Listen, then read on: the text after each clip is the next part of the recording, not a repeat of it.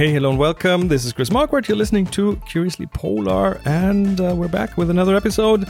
With me, of course, is Henry. Hi. Hi, good morning. How are you doing? Doing good. Um, so let's see. The person we want to talk about, or maybe more than just the person, um, is Fridtjof Nansen. Um, he has had an appearance on this show, not personally, but we talked about him uh, in the context of the episode 29, The Race to the North Pole. Um, because he's one of those people who wanted to get to the North. Did he ever get to get to the North Pole? I uh, know. It didn't, right? Um, no. He's also known for um, crossing Greenland, and uh, that's when I when I when I first uh, that, that, was my first contact with uh, the name because uh, a few years back I was in Greenland and we did an expedition in the footsteps of Fridtjof Nansen where we uh, tried to find the spot where Nansen went on shore and then did a bit of hike, hiking along Nansen's footsteps, which was very exciting.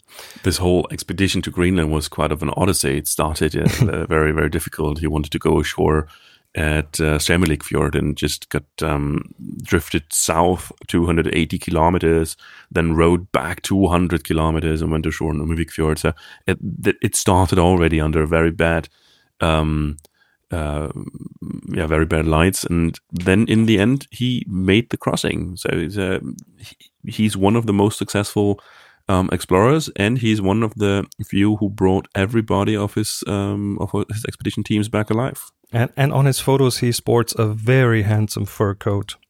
Oh yes, very handsome. He also uh, himself, one of the very handsome um, expedition uh, guys. Very very nice. Um, and he is of course not only an explorer and adventurer.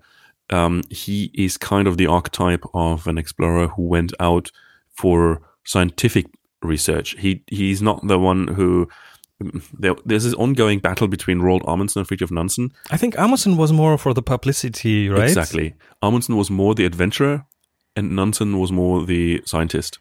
So uh, Nansen had um, started his studies and he made his PhD, and um, that was the, the, the initiative, the reason why he um, went on those expeditions because his uh, professor told him if you really want to understand zoology, you have to make field research. So he went on a sealing uh, vessel um, to uh, East Greenland, got stuck in ice, and that was the thing that. Um, yeah, mesmerized him when he was really um, not able to leave the ship, um, but wanted to, and he just wanted to explore and understand why things are happening how they do, and that was kind of the starting point for all of his expeditions later on.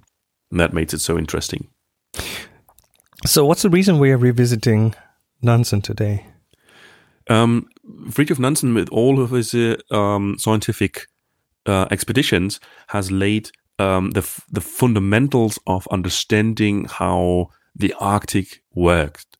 Um, most of our understanding what sea ice and um, and and, and uh, polar drift um, matters, um, they originate from Nansen's research.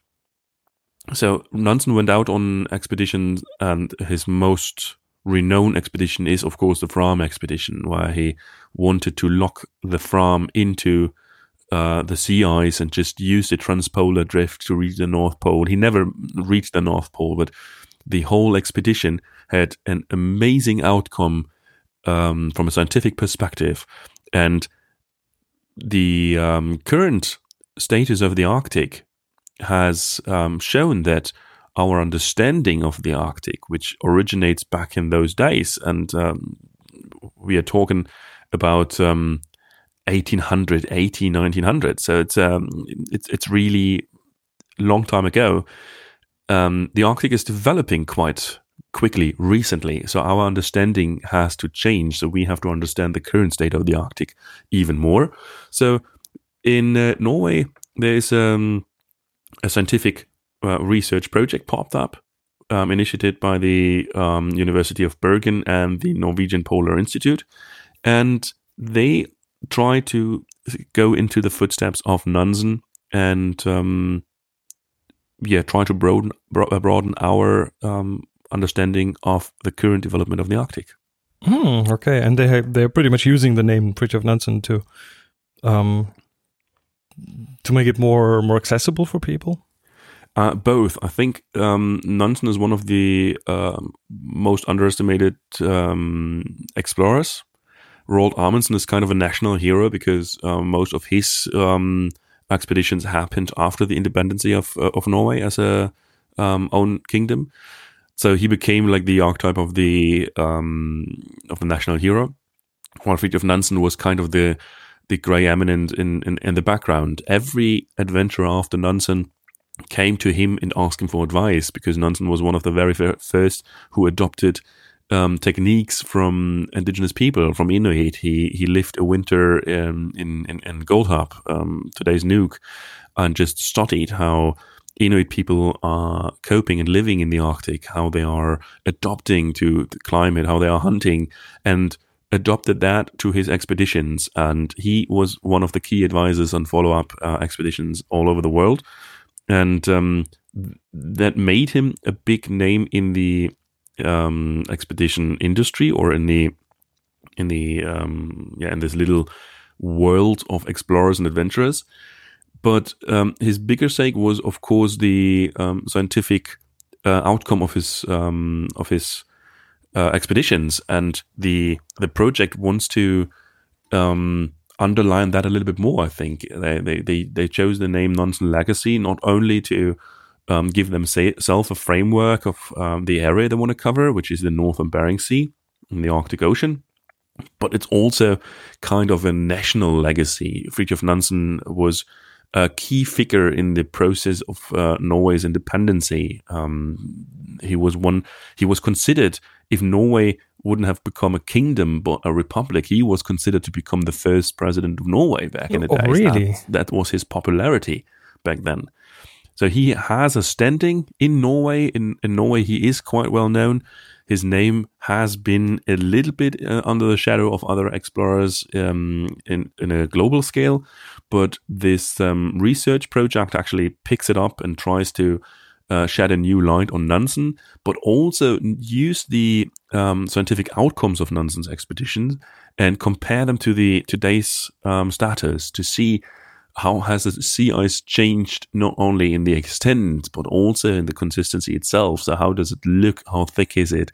Um, how is the ecosystem under the ice developing the ecosystem on the ice? How are the marine mammals using the sea ice differently today?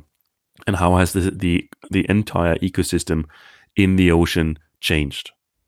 So when we look at the Nansen Legacy, the project, it's um, actually not one project; it's an umbrella for several projects for a lot of different um, universities and institutions, and that makes this whole thing very interesting. It's a pure, entirely Norwegian um, research project, but um, the outcome there will have an influence of our understanding of the entire Arctic, and that makes it really interesting. I'm just on the website, and oh yeah, there's a lot going on there. So um, we're definitely going to link that in the show notes. Yeah, yeah. They started this project last year, um, 126 years after the Fram went into the ocean, into the Arctic Ocean, and it lasts for five years. I think it's a five years project, and it's and just who, who's it funded by? It's funded um, by the participating um, universities. Okay. Fifty percent in kind from the from those institutions, and then we have uh, one quarter from the Research Council of Norway, and uh, the last quarter from the Norwegian Ministry of Education and Research.